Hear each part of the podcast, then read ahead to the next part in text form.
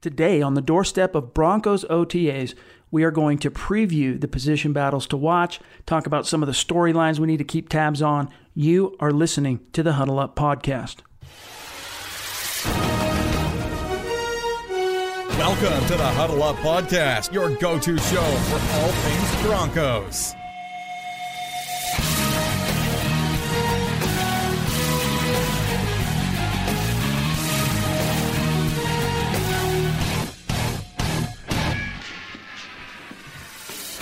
Oh, yeah. Welcome in, everybody, to the Huddle Up podcast presented by Mile High Huddle and 24 7 Sports. I am your host, Chad Jensen. With me is your Denver Broncos reporter for 24 7 Sports, my partner. He is Zach Kelberman. Zach, we're about to be served up some actual football, albeit in practice form, before the final stretch that leads up to training camp when it all gets real. What's good, my brother? Nothing much. There's been radio silence out of Dove Valley for the last couple weeks or so, but now uh, practices are going to ramp up a little bit. We're going to see some live action, or at least some non-contact live action. So I'm excited about that. Yeah, Zach and I were just talking about it off air that we're looking forward to the next couple weeks because there's some actual football. There's going to be players made available to us in the media, some quotes, some storylines, some angles, and we're going to finally start to see this thing begin at least to take shape. Finally. But uh, listen up, everybody. Before we jump into things, make sure you're following the show on Twitter at HuddleUpPod and wherever you're listening, whether it's iTunes, Stitcher, iHeart, our listeners on YouTube. Shout out to you guys. Make sure you're subscribing. Big deal. Also, if you haven't done this, take some time. This is a call to action. Make sure you leave a creative review of the show and uh, rate it. It's absolutely important and vital for us in terms of growing, reaching new listeners. It's a big deal. So if you're a religious listener to this show, steady, consistent listener, just take two minutes and leave a creative review. We really appreciate it. And uh, one last piece of business before we jump into this thing. We want to say thank you to our sponsor, Audible. You guys go out and get yourselves a free audiobook download and a 30-day free trial at audibletrial.com slash huddle up. There's over 180000 different titles to choose from whether you're on an iphone android kindle or just a good old mp3 player. That's audibletrial.com slash huddle up. This is a, an app a service a product whatever you want to call it that i literally use on the reg every single day i'm listening to audible. Now i have a paid subscription. This is you know i've been, I've been using this now for a couple of years but as someone who is a voracious reader like myself, I'm a busy dude. I got this gig, I've got a wife, I've got four kids, I got a mortgage to pay, I got all kinds of stuff cooking, which means I don't always have time to sit down and turn the pages on the books that I want to read. But what Audible does is it allows me to get these books under my belt while I'm doing other things. And it's always good production value. The narration and the audio production is always phenomenal. And I'll listen while I'm on the road. I'll listen while I'm at the gym. I'll listen while I'm in the yard, in the kitchen. So I promise you, you you like listening to podcasts. You like the audio medium. You will absolutely love Audible. And we're giving you a chance to try it free and get a free audiobook. Get 30 days to check it out. Go to audibletrial.com slash huddle up. And again, we want to say thank you to our sponsor. And as a call to action, support the show by patronizing our sponsors. All right. The Denver Broncos have all convened at Dove Valley to begin the team's off-season training activities. And the action, of course, starts on Tuesday. We're going to see the players in helmets, out on the grass, running plays, and just getting after it. Now, according to the NFL, in case you guys were wondering, Phase 3 consists of basically the next four weeks of the program. Teams can conduct a total of 10 days of organized team practice activity, or OTAs. No live contact is permitted, but you're going to see seven on sevens, nine on sevens, and 11 on 11 drills. They're all permitted. And so the Broncos will hold OTAs this week, the 22nd of May through the 24th, the next week, May 29th through the 31st, and then June 4th through the 7th. And then the Broncos will host its mandatory minicamp uh, from June 12th through the 14th. But the competition for these valuable 53 uh, roster spots they start now, Zach. And some fans might view OTAs as kind of a football interruptus, you know, like it's a it's not the real thing. Which compared to a game, it certainly isn't, but it is practice. It does count, and I kind of look at it like this: I want to hear what your thoughts are. But you know, as players, these guys, especially the rookies and the young dudes, they're all looking to kind of build credits, put credits in the bank, so to speak, in the eyes of the coaches. You know, these young guys are are training. Uh, they're they're trying to put some notches up on the wall that hopefully by the time training camp and preseason concludes, it all adds up to a sum that equals them having a place on the roster. So, you know, it all counts in my opinion. And as an analyst, Zach, for you, what are you scrutinizing? What are you paying close attention to during OTAs, or what are some of the things we can and can't take away from it? to your analogy, if they're looking to build credit in the bank, OTAs are when they open their account for the first time. It's non contact practices. You can't take too much out of it. This is not training camp where you have full pads and, and goal line drills. It's more than a walkthrough, but less than a full practice. What you can take out of it, though, is seeing the starting units come together. You're going to see the starting offense, the rebuilt offense with a new quarterback, a new running game, the offensive line in place that was overhauled, all the new receiving weapons out there. So you can look at some of the roster, the depth charts, and the and the lineups, and you can start to gather what it's going to look like come September. You can't take away or you can't conclude anything based on three days worth of practices, even if they have three sets of them. It's going to be very scripted practices. Yeah. It's going to be seven on sevens, nine on sevens, and eleven on eleven drills you're going to see the starting offense versus the starting defense, but you cannot make any determinations on roster spots. You cannot determine who's going to win certain positions out of these practices. You can look at the very first picture coming together now, but you can't paint the full picture until training camp and then beyond that. That's right. But that doesn't mean we can't chew this thing up and spit it out and analyze the you know what out of it. And we'll start with that with some of these battles to watch. I mean, we're entering a 2018 campaign in which the Broncos are literally looking to turn the ship around and the battle for roster spots and starting jobs officially begin in OTAs with these guys looking to build their credit at the bank. So let's do a quick run through on some of the jobs that are legitimately open for competition, that are ripe for the taking. And of course, we'll start with the topic that seems to be very high on the minds of many in Broncos country, and that's the backup quarterback job. You got Case Keenum as the leader and the unquestioned starter but Paxton Lynch will square off against Chad Kelly in the quarterback octagon for that backup job. Zach, what are you hoping to see in this particular roster battle as it applies to OTAs? Well, for Paxton Lynch, I want to see consistency, which is something we haven't seen in two years. There's no more excuses for him now. He's entering his third season. He has continuity on the coaching staff under Bill Musgrave. He's invested himself, or at least he should invest in himself in the playbook this offseason. It's all for the taking now. He has no pressure on him anymore. Even Vance Joseph said he wants him to sit back and relax and not have to worry about becoming the QB1. And it's on him to beat out another seventh round pick. If he loses to another seventh rounder, Mr. Irrelevant, Chad Kelly, he hmm. knows that it would cement himself as a bust, as a massive first round bust. So if he wants to have a job in the NFL or the Denver Broncos, he has to take that next step. And it starts in OTAs. It starts by showing some sort of command of the offense, some command of the playbook. And as a veteran, at least in terms compared to Chad Kelly, he needs to be able to show that he can put the offense somewhat on his shoulders. Now, for Chad Kelly, this is a guy who's the biggest wild card on the in the QB room and one of the biggest wild cards on the team. He didn't play at all last year. He hasn't played a snap since 2016. He's coming off dual surgeries to his wrist and knee, but he has all the tools there.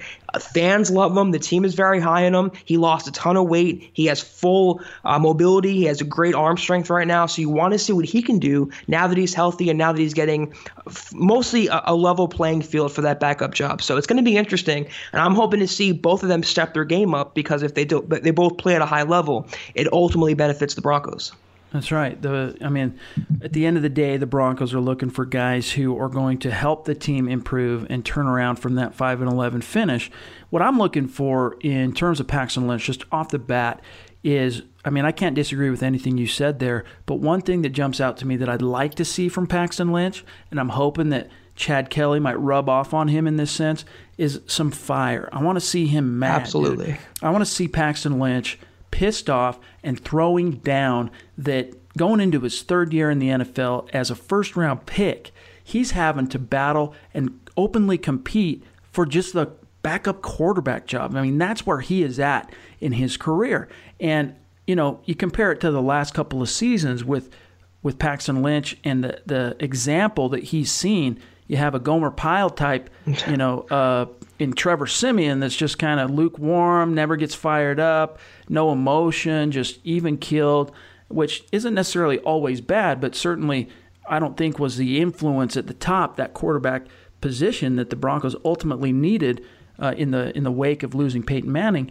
So Paxton Lynch now though he sees a guy in Case Keenum to his left, the guy above him on the on the depth chart who is a leader, who is a fiery, enthusiastic, excited guy uh, at the quarterback position, and then behind him, coming up trying to take his job, an extremely type A alpha personality kid in Chad Kelly. So I hope that motivates him, and I think you know we talk about Paxton lacking things between the ears and what it takes between the ears up to this point anyway, and I think that a lot of that is just simply motivation. A lot of that is just you know the natural fire that guys have to have in order to compete with some of the best athletes in the world uh, at the at the pro level. And so that's what I'm hoping to see from Paxton Lynch. Now from Chad Kelly, I want to see him parlay what he's been able to do thus far into uh, a dependable, consistent performance in training camp. Something that he can really hang his hat on and kind of prove to the coaches that he can be dependable. They can trust him in a backup job, you know, put some major credits in the bank heading into training camp. I don't think you can really teach personality. Uh, to your point, though, I agree with you. But if Paxton Lynch is very passive, or at least he doesn't have the reputation of swag Kelly, you right. can't really force him to be that type. And if you start to force him, you might he might end up you know trying too hard. He might end up pressing, so that can go against him too.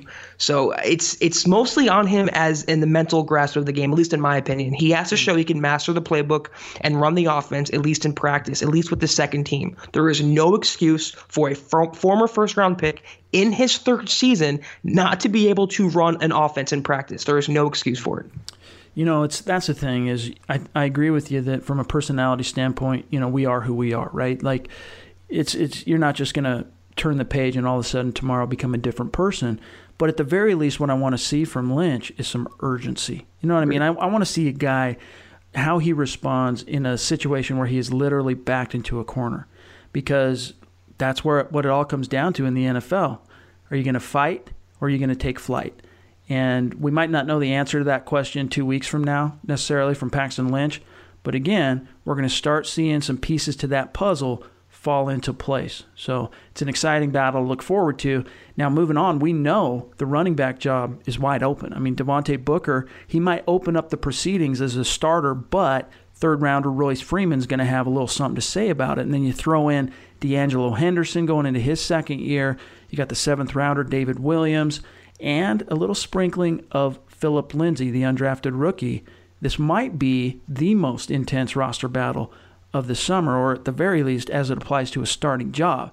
Now, after reading Eric Trickel's VIP film review on David Williams' uh, senior year at Arkansas, I'm tapping him as a sleeper officially to make this roster. I had my doubts about David Williams, I'll be honest with you. I didn't really know a whole heck of a lot about him when the Broncos made that selection in the seventh round. Right. Based on the research I've done, watching some tape myself, seeing Eric's breakdown, I'm a lot more bullish on him now. Not necessarily coming in to be a starter. Okay, I'm not I'm not tapping him as the dark horse to win the starting job, but I see him with very good odds of making this roster just based on his skill set, work ethic, and just overall ability. The dude has some talent, Zach. But uh, who's your early pick to win the starting job here? So right out of the gates, you're going to have Devontae Booker as the number one. He's going to open OTAs with the starting offense with the first string, and that's always been the plan. They released C.J. Anderson in part to give Booker and De'Angelo Henderson more carries. So Booker has the early odds to come out as the starting running back, but I think ultimately it will be a three-headed approach, a true three-headed backfield like they wanted to have last season, and it failed miserably with Jamaal Charles. So I think Devontae Booker will be the number one, and then behind them, that's the real battle with Royce Freeman, the third round rookie, and De'Angelo Henderson, who showed a lot of promise last season. Uh, it, to that point, I think Freeman will get number two duties, and I think he will handle early work early down work, you know, obvious running situations and C duties to Devontae Booker on third downs, on passing opportunities. Beyond that, though, it, between David Williams and Phillip Lindsay, they're not going to both make the 53. They might not even, not neither of them might make the 53. They have one roster spot for two players. My money between those two is on Phillip Lindsay, if only because he can play special teams. He can be that punt returner for the Broncos. And if he wins that competition, which he's expected to compete in, that will solidify his roster spot.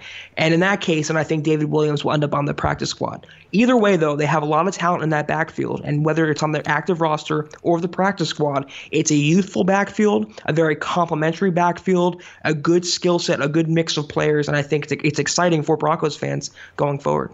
A lot of that roster math, as it applies to the running back position, is going to also be determined by what Denver ultimately decides to do with the fullback position. Yes. One Andy Janovich.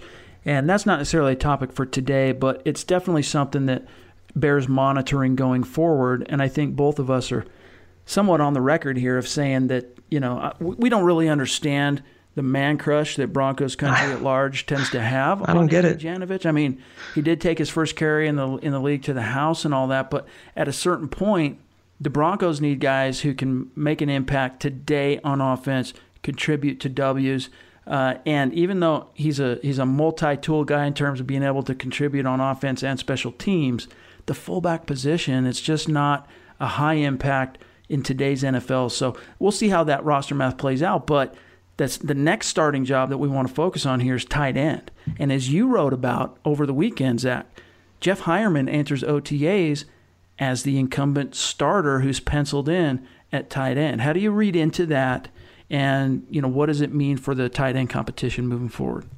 I read into it as seniority, nothing more than that. He's the most senior tight end on the roster as a 2015 third round pick. And I'm on record as saying that I'm not the biggest fan of Heuerman. I think he's been kind of a bust with the Broncos. He hasn't had much of an opportunity behind Virgil Green, and maybe now with Green out of the picture, they Broncos feel they can get more out of him. But I'm not the biggest Heuerman fan. I'm a much bigger fan of Jake Butt, and I think he's a better inline blocker. I think he's a better pass catcher in the middle of the field.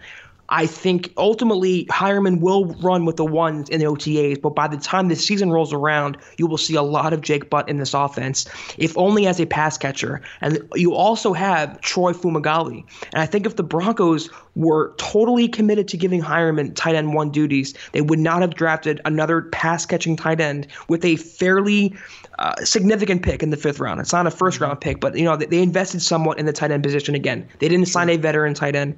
They want to go with their, their younger players, and you have Austin Traylor on the roster too. To your point though about Janovich, real quick though, I think if they cut him, one of these tight ends could be the blocker on running situations. Yeah. So they might have to divvy up the duties there. But it's ultimately just a formality, I think, with Heuerman as a starter. I don't think it will last into the regular season. I think Jake Butt has a lot to offer, very high ceiling. I think he will show that sooner than later. Yeah, and you see this a lot in the NFL where, you know, the draft class comes in, OTAs get kicked off, and the incumbents, the guys who, you know, they have some some seniority in the locker room, they get penciled in and they start at the top of the depth chart. But at the end of the day, the cream rises to the top. And this is basically Jake Butt's job to lose. And I had a guy who I trust, he's a he's a credentialed media member in Denver that's there every day tell me he thinks that Jeff Heuerman is actually the most athletic tight end the Denver Broncos have.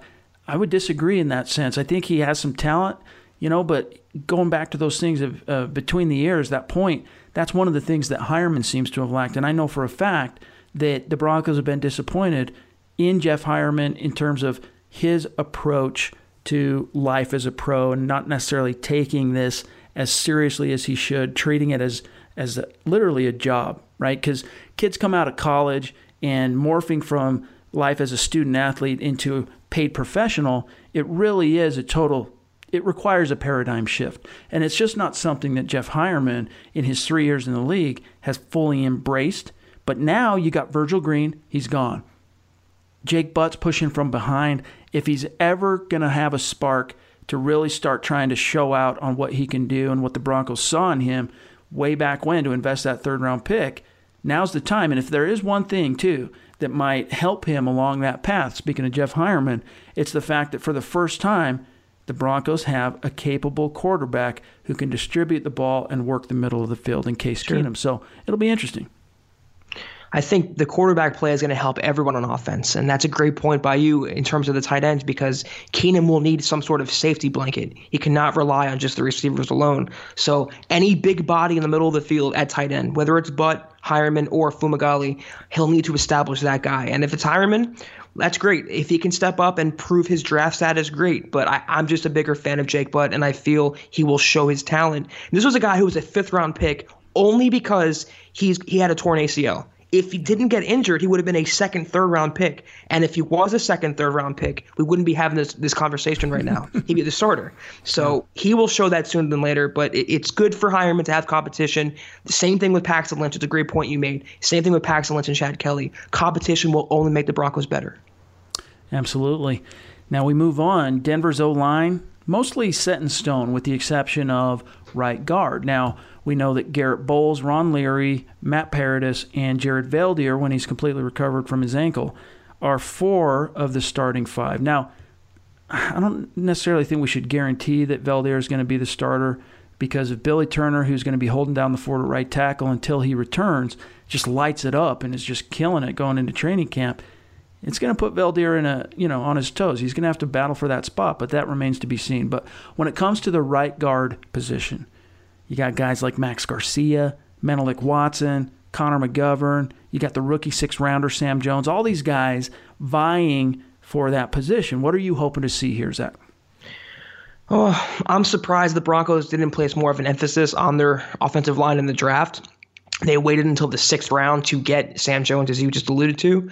But I think McGovern, he showed last year he's a pretty good player when given the chance and he's good in, in run blocking. He can stand to to improve in pass protection. But I think the Broncos' hiring of Sean Kugler as their interior interior OL coach will help McGovern out. And you know, I'm not the biggest fan of Max Garcia. I still think he should be released ultimately. Mm-hmm. Um, but you know, they might want him for experience sake, but they have Menelik Watson, they have Jones, they have some other guys who can play guard. I'm hoping that competition brings out the best in them. I don't think Jones is ready just yet. I think he needs another year in the weight room uh, to develop a little bit before he can get on the field.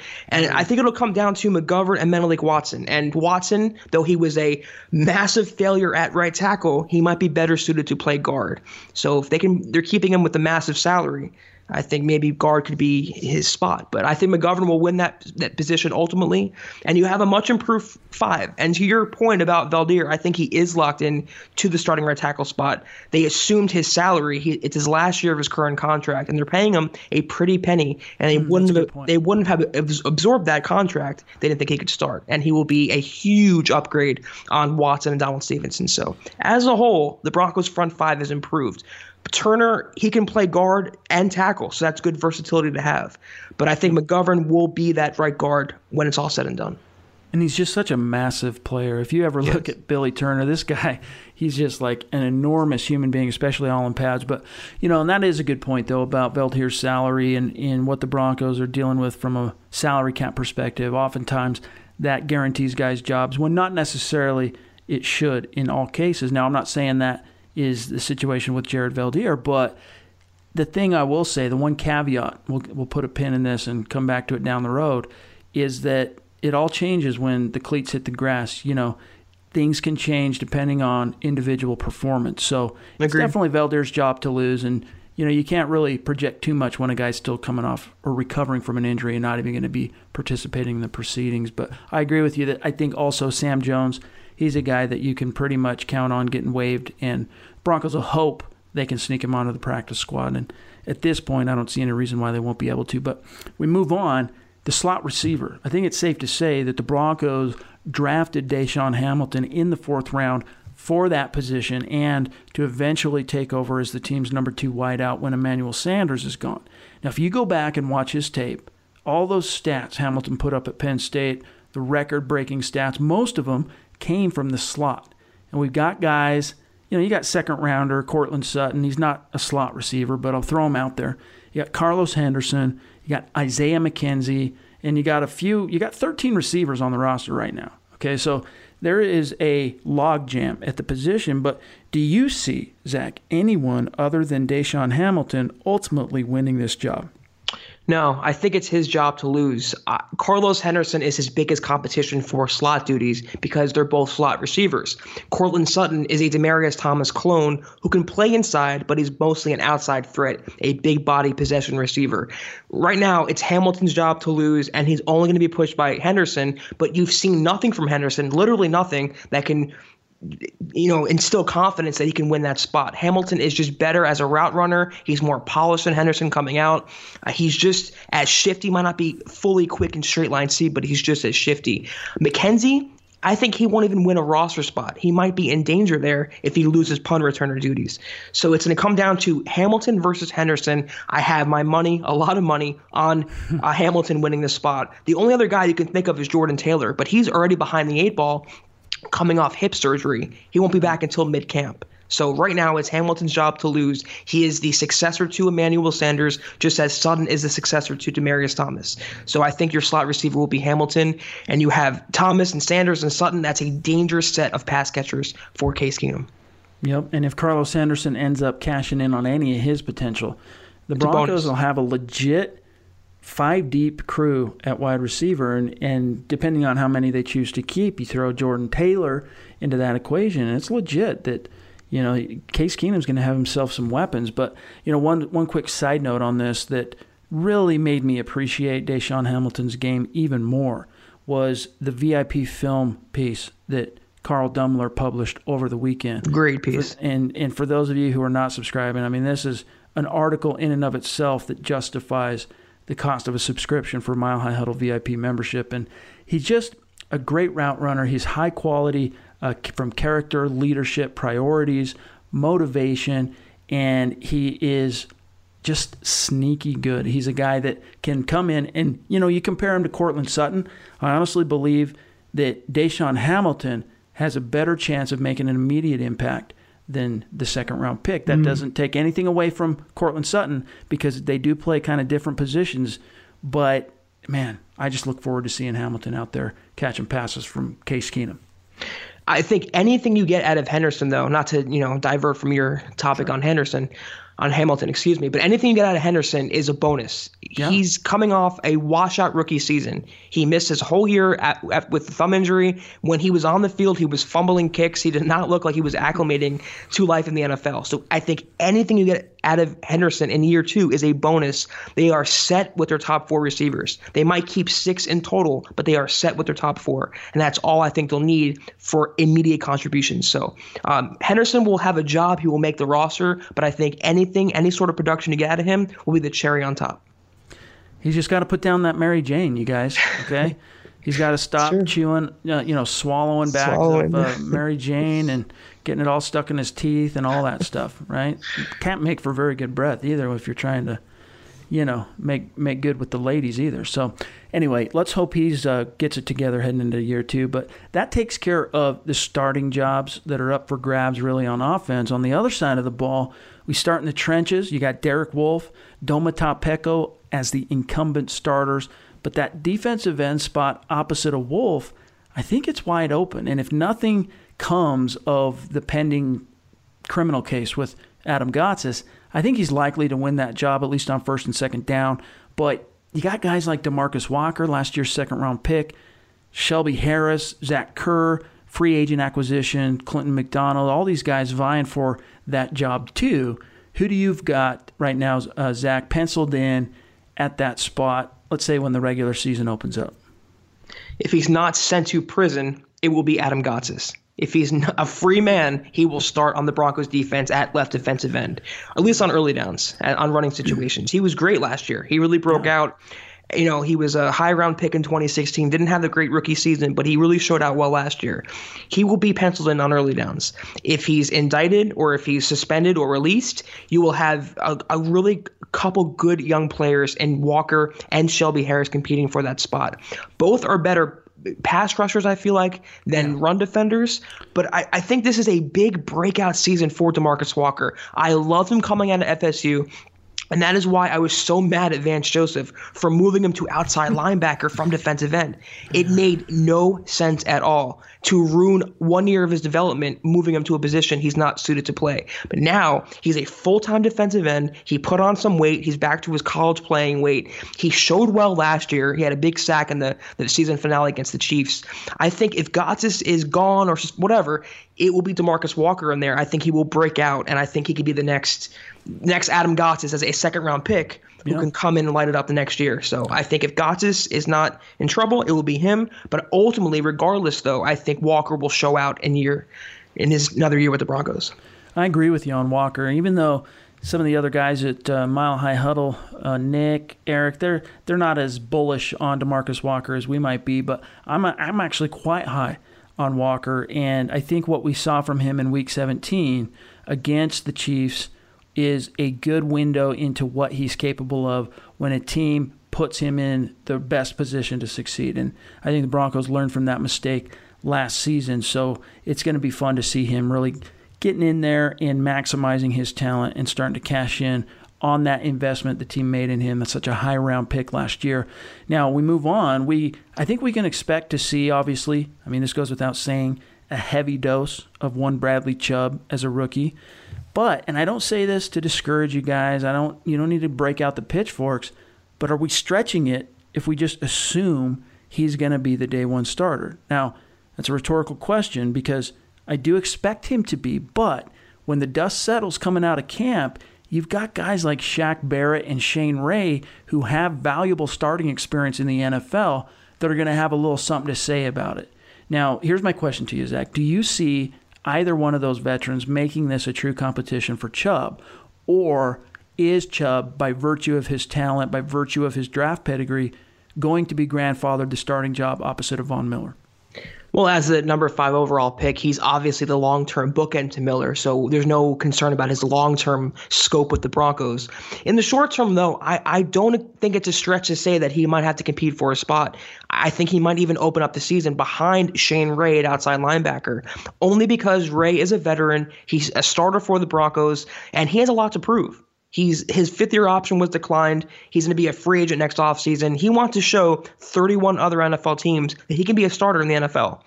so oh, I ultimately right now I feel like if the season started today, it would be Shane Ray and Von Miller at outside linebacker.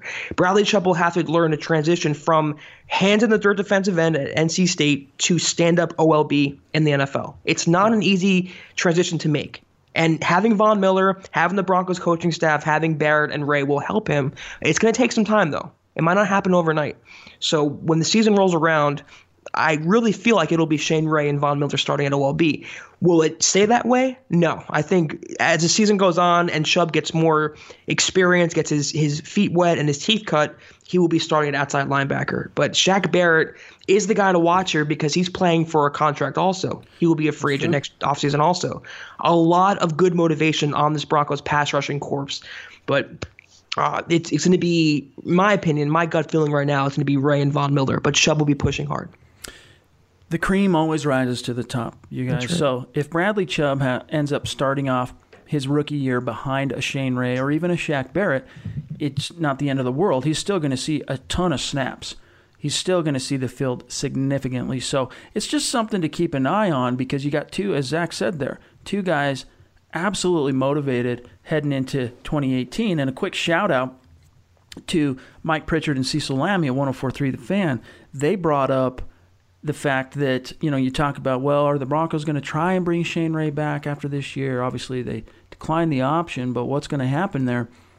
They brought up on uh, Monday's show the fact that if you go back to the last 45 players who were drafted in the first round whose respective teams chose not to pick up their fifth year option, five players.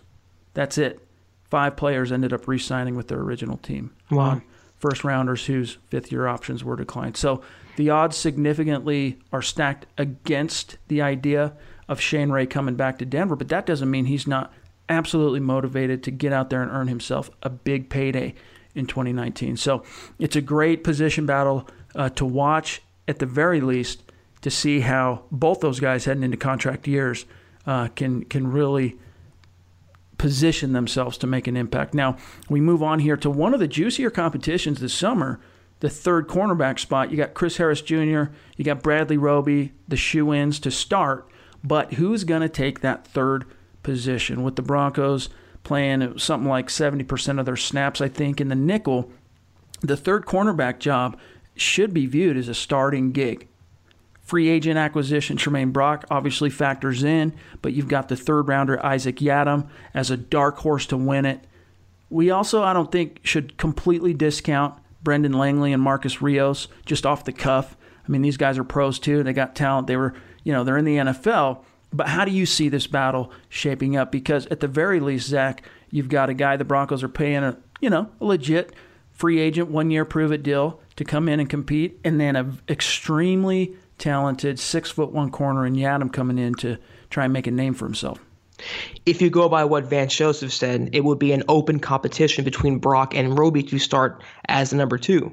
Regardless, though, whoever wins or loses that battle, both those corners will see the field a lot. They play a lot of three corner sets in their defense. So they're going to have three starters ultimately. So you're going to have Harris, Roby, and Brock I don't think Yiadom can win the spot right away. He's still a little raw around the edges. Not as raw as Brendan Langley, but still a little raw. He will be the long term successor, potentially, to Chris Harris Jr.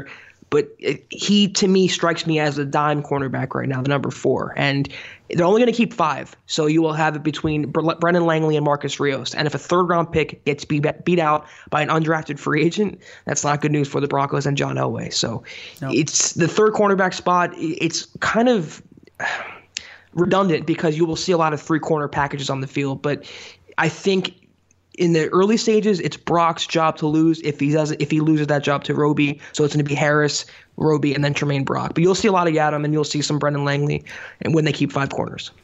You know, and that's the thing. Vance Joseph did say that. I personally don't buy it one iota. I think when you're paying a cornerback almost ten million dollars you know, we go back to that same issue we, we talked about with Veldheer, to say nothing of Roby's track record in history and production as a Bronco and his draft pedigree.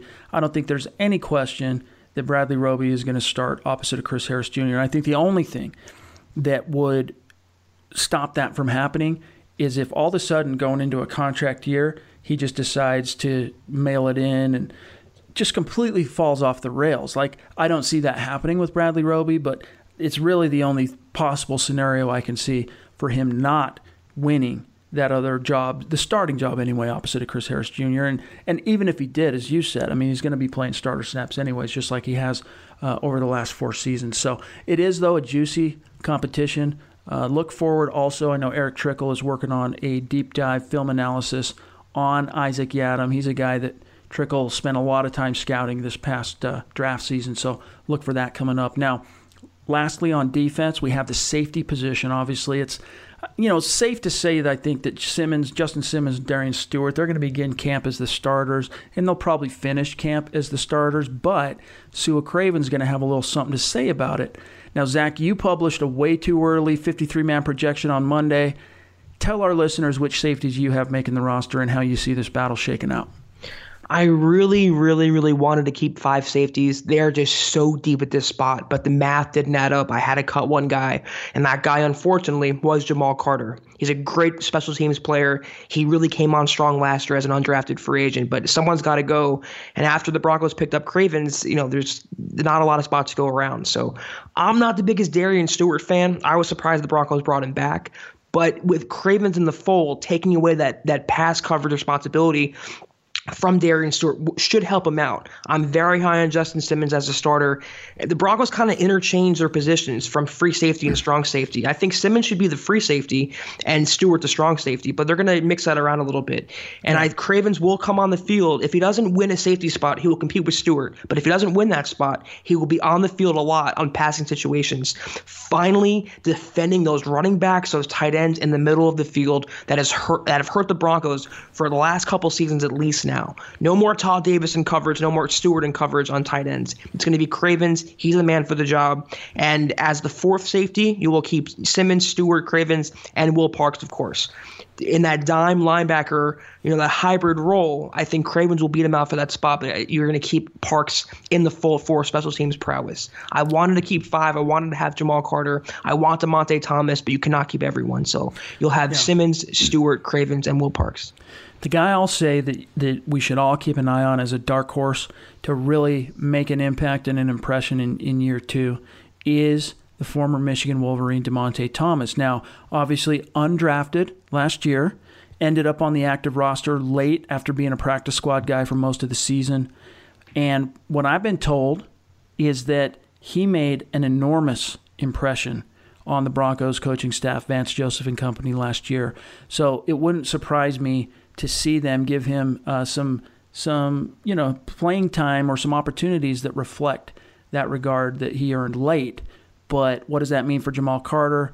We'll see. I'm personally not high at all on Will Parks. And if I had to disagree with you on anything on that 53 man roster projection, which again, you know, it's way too early. It's like the way too early nine bold predictions that I did on Friday. You know, we're right. we're having fun. We're we're not necessarily pulling stuff out, out of out of thin air, but we're we're trying to project things based on information right now that is very surface based and, and in many cases uh, based on the past and things that have happened uh, 2017 and even before that. But I just don't, I've never really been a big fan of Will Parks. I don't really like his attitude.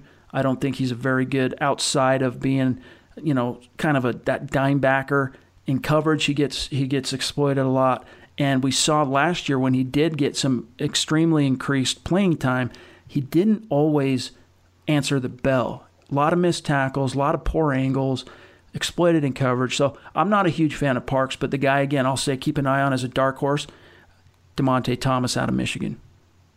I agree with you on Parks. I didn't like his attitude last year. He had that Snapchat incident with Paxton Lynch. Ooh, that's right. He's not the best safety, but I do think he's a, a fan, a favorite of Vance Joseph, one of his kind of his pet projects. And you know, with Vance Joseph, he's not prone to making mind-numbing decisions on the roster spots. So, uh, right now, that's the tentative for their keeping. But I can absolutely see either Carter or Thomas getting that spot over uh, Will Parks with a good training camp. But it remains to be seen. It is too early. I wanted to put it out there. A lot of good safeties in that back end, but the biggest addition is Sua Cravens, if only for his pass coverage ability. I love that pickup. It was one of my favorite pickups in a very active offseason.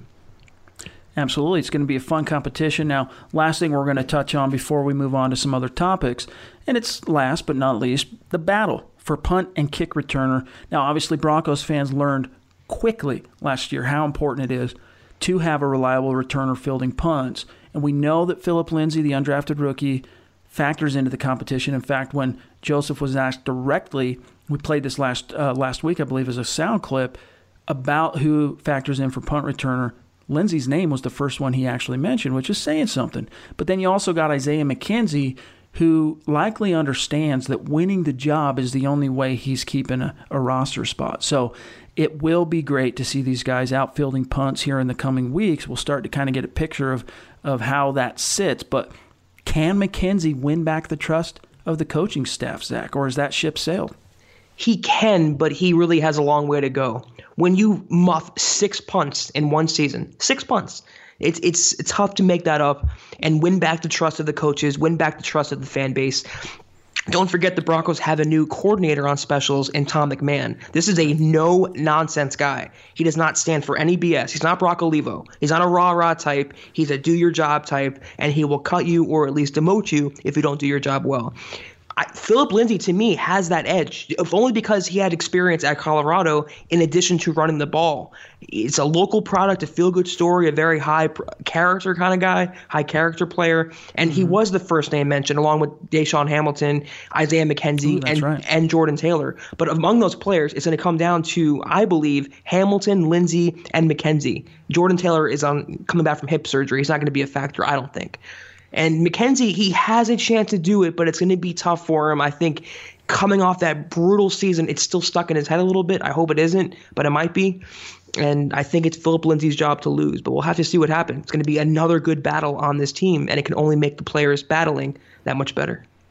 Amen, brother. Well, we do still have a lot to get to, but before we do, let us holler at you about why you need to become a Mile High Huddle VIP subscriber. Listen, our approach to covering the Broncos is not just about reporting the news, although we do pride ourselves, obviously, on being able to relate to you all the breaking news on the Broncos as it's happening in real time. Zach is on top of that like nobody else in the market. What we like to focus on as well is breaking down the Broncos in depth, whether it's all 22 film reviews X's and O's. You got deep dive player evaluation. And now coming out of the draft, you've heard us talk a little bit about it in today's show, analyzing the 2018 class. Now you we've touched on David Williams in a VIP film room. We've touched on DaeSean Hamilton, Courtland Sutton. It's only going to continue to go on. And we save our best and most in depth content for our VIP subscribers, our premium members. Now, to become a Mile High Huddle VIP and get access to 100% of our written analysis and our VIP insider forms, it's simple. Just click on the green banner at the top of the website. You can click the annual, you can click the monthly, either one, you'll be locked in. And from there, you get access to everything we produce, which includes any insider info we pick up along the way from sources, and we work hard to bring you the best Broncos coverage and analysis on the web. I don't think anybody does it better than us. But we ask for your support by becoming a VIP subscriber. You pull the trigger, you have our word. You will not be disappointed. All right, now look, we have talked a lot about the Broncos' backup QB job, and for good reason. You got the old cliche that the backup quarterback is always the most popular guy in town. But I feel like we're kind of glossing over Case Keenum a little bit. I mean, I think I've been pretty upfront about my view that Keenum is the first legit starter that Denver has had since Peyton Manning hung up his cleats. And I do think Broncos country is going to be pleasantly surprised by Keenum. But let's face it, Zach. I mean, he isn't exactly an all pro, right? I mean, never been to a Pro Bowl. Last year was the first time we've seen him have any sustained success in the league. And as impressive as it was, he is widely considered to be that one year wonder. Now, I am confident in Keenum ultimately, and I like what I've seen from him so far as a Bronco. But the question is are we perhaps just kind of taking him for granted? Is he going to be going up against, you know, this week we're going to see him going up against the Broncos defense for the first time, really, and it's a lot of talent there. So we're going to start to see kind of how it's coming out in the wash new system, new players, new everything. What's your outlook on Case Keenum, Zach? God, if there's one thing we should have learned from the last couple years, it's that the Broncos don't need an all pro back there at quarterback. They don't need a pro bowler. They need a guy who's not going to turn the football over. They need a steady hand. That's all they need with that defense. And I think Case Keenum can give them that. He's not Tom Brady, he's not Aaron Rodgers, but he's accurate, he's smart, he has surprising mobility in the pocket, he can make some plays there, and he will be a giant, giant upgrade, which is not saying much on the trifecta of Siemian Lynch, and Osweiler he's was it a one year wonder? It's too soon to say. I think the Vikings did a really good job last year surrounding him with a top notch supporting cast and good coaching. The Broncos, to their credit, did a good job this offseason. Giving him a better offensive line by fixing right tackle, giving him better pass catchers and the receivers and tight ends, giving him better run game, and to come down to, as most thing, most things do, is coaching. Can Vance Joseph and Bill Musgrave be on equal footing with Mike Zimmer and that Vikings coaching staff. But on talent level alone, Case Keenum is like an all pro compared to Trevor Siemian. He's he is like an all pro compared to Paxton Lynch, Brock Osweiler. And he will be a good for at least one to two more wins right off the bat. And anything more than that, it's a bonus. Anything more than that, they can get into a wild card spot. You never know what can happen. But he he's going to have all the weapons at his disposal, and I think if he can play his style of game, they can win a lot of games with Case Keenum. You know, here's the thing that that we have another aspect that we haven't seen since Peyton Manning is the Broncos even take away this this uh, 2018 free agent and uh, rookie class. The Broncos have some established bona fide talent on offense. Okay, but we didn't see anybody go to the Pro Bowl last year because there was not a competent quarterback there to call the signals, read the defense, distribute the football, okay, and lead. Let's not forget that as well. Okay. Now, Case Keenum comes into this, and I honestly believe that even though, as I said, we want to be, we want to pump the brakes on on, you know, just assuming he's going to be a stud.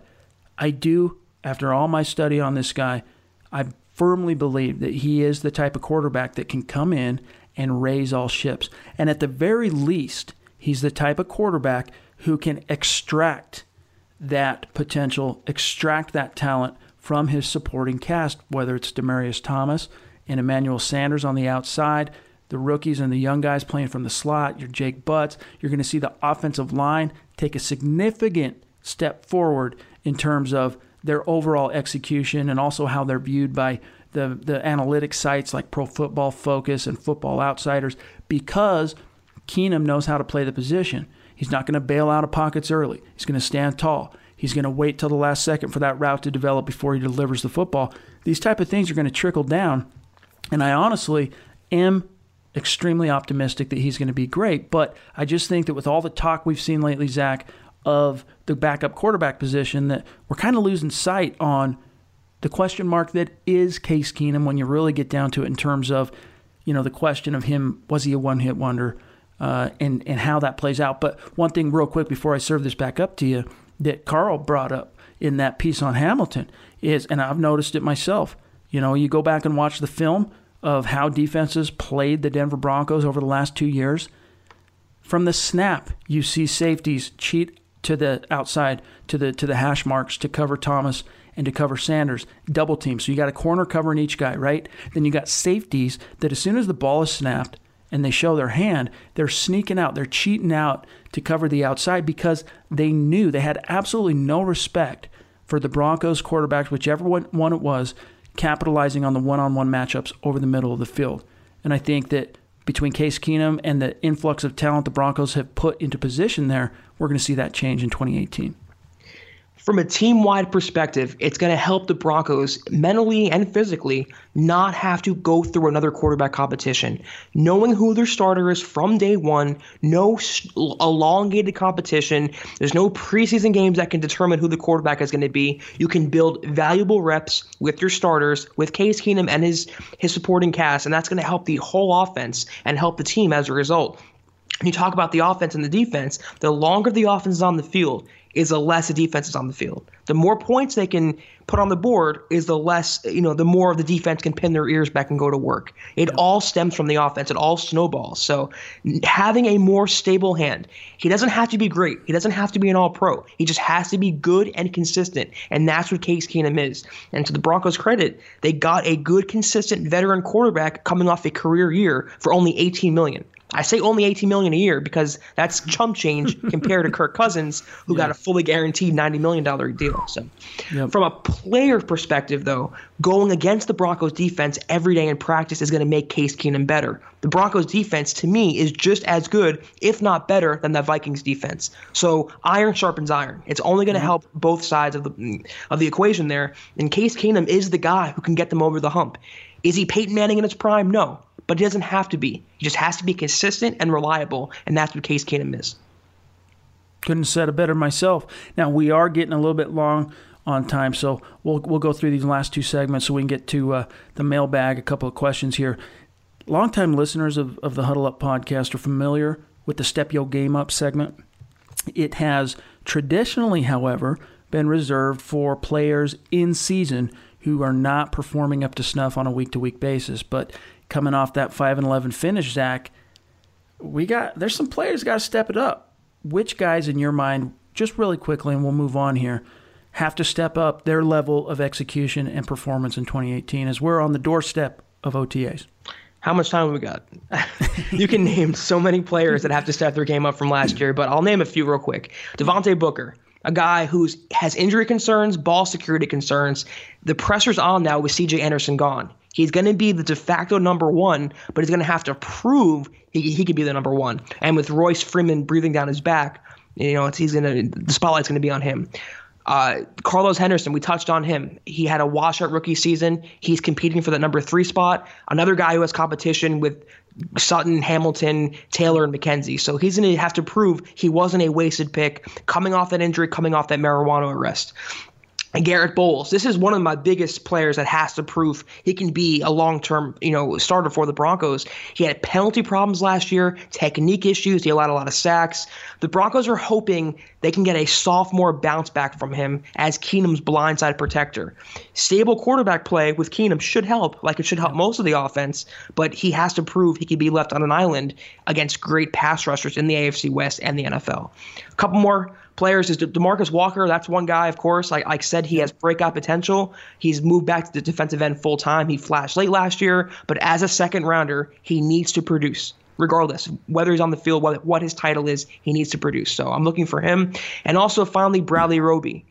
Mm. He finally played well last year consistently. He forced the Broncos' hand to move on from Aqib Talib. He's going to be a starter or at least a significant contributor, and he has to show he's worthy of that first round draft status. He's worthy of being paid close to 10 million and worthy of being paid uh, with a new contract next offseason as a free agent. So those are my five. And I think good. you can name a lot more than that, but I wanted to keep it short oh, yeah. for uh, for time reasons. And that's a good point. A couple guys I'll mention. We've already touched on the reasons why, but obviously Paxton Lynch, Jeff Heuerman, but got to throw in Menelik Watson, whom the Broncos ultimately chose to bite the bullet and keep on the roster.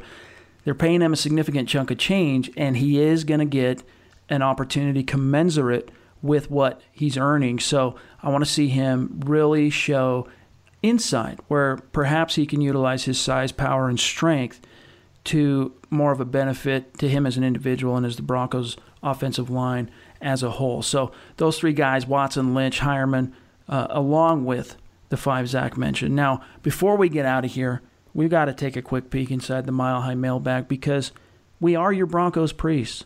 We're here to offer absolution and answers to your burning questions. And our first one here comes from Roger on Twitter at Bronco Guy 781 His question Even with Josey Jewell, would you still consider the linebacker corps shaky because there's no athletic player, uh, or at least athletic enough to cover tight ends and running backs? Your answer for Rogers that.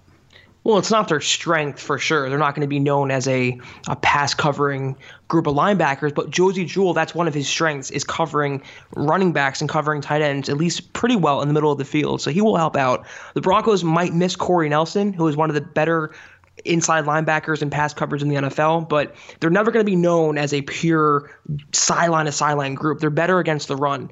But the bigger acquisition the Broncos made to that point is with Sua Cravens. He's going to be that linebacker pretty much mm. in the middle of the field. He's going to be that dime backer and they're going to put him in situations where he can defend running backs and tight ends. So I wouldn't worry too much about the linebacker corps when it comes to defending tight ends, running backs. I think that is Cravens' wheelhouse, and he will succeed there immensely. Three points, real quick, Roger, for you here. Number one, Josey Jewell defensed more than 30 passes uh, as a collegiate. Okay, so he's not the fastest straight line linebacker, but he plays his on field speed is good, and it's enough, is really what I'm getting at. And two is don't sleep on Brandon Marshall, who battled that shoulder injury last year, wasn't quite himself, but when healthy, he can cover.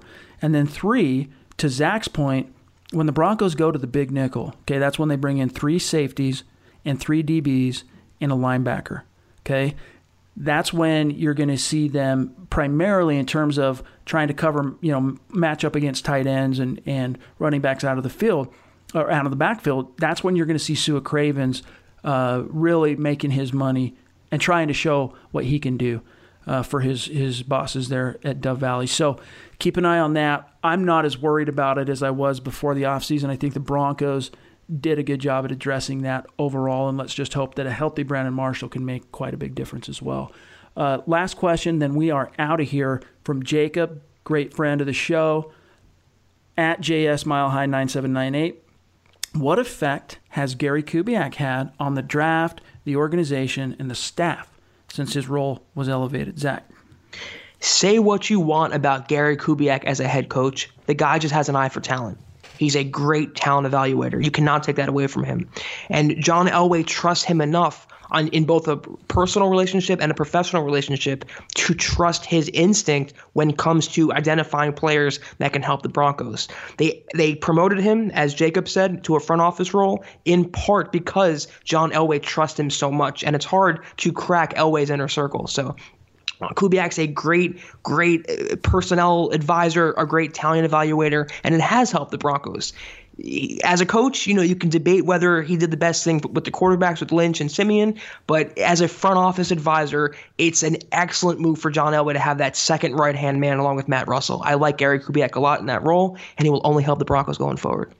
I think one of the big effects you've seen from Gary Kubiak's uh, more elevated role in the front office is the caliber of players the team selected in the draft in terms of, and you've heard us talk about it on this show now going on a month almost, about the leadership, the mm-hmm. character, the priorities, all of these things that are in line and on par with their natural talents and abilities. So I think that's something that can be also directly tied to Gary Kubiak. But listen up, guys. That's it for today. By this time next week, we're going to have a ton to talk about and sink our teeth into. So look forward to that and stay tuned. You can find my partner, Zach Kelberman, on Twitter at Kelberman247, myself at Chad and Jensen. As always, though, the best way to get a direct response from us, hit us up on the MHH Insiders Premium message board. Also, keep in mind, too, we haven't talked about this on the show, but twice a week, Zach does a Facebook Live on the Denver Broncos on 24 7 Sports Facebook page. So keep an eye out for that as well we're always going to try to engage with you as often as we can on social media, so don't be shy about asking us questions. But also, here's a reminder and a call to action support Mile High Huddle and become a VIP subscriber. And speaking of that, subscribing, make sure you're doing so to the podcast, y'all. For Zack Kelberman, I'm Chad Jensen. We'll talk to you soon. Mile High Huddle.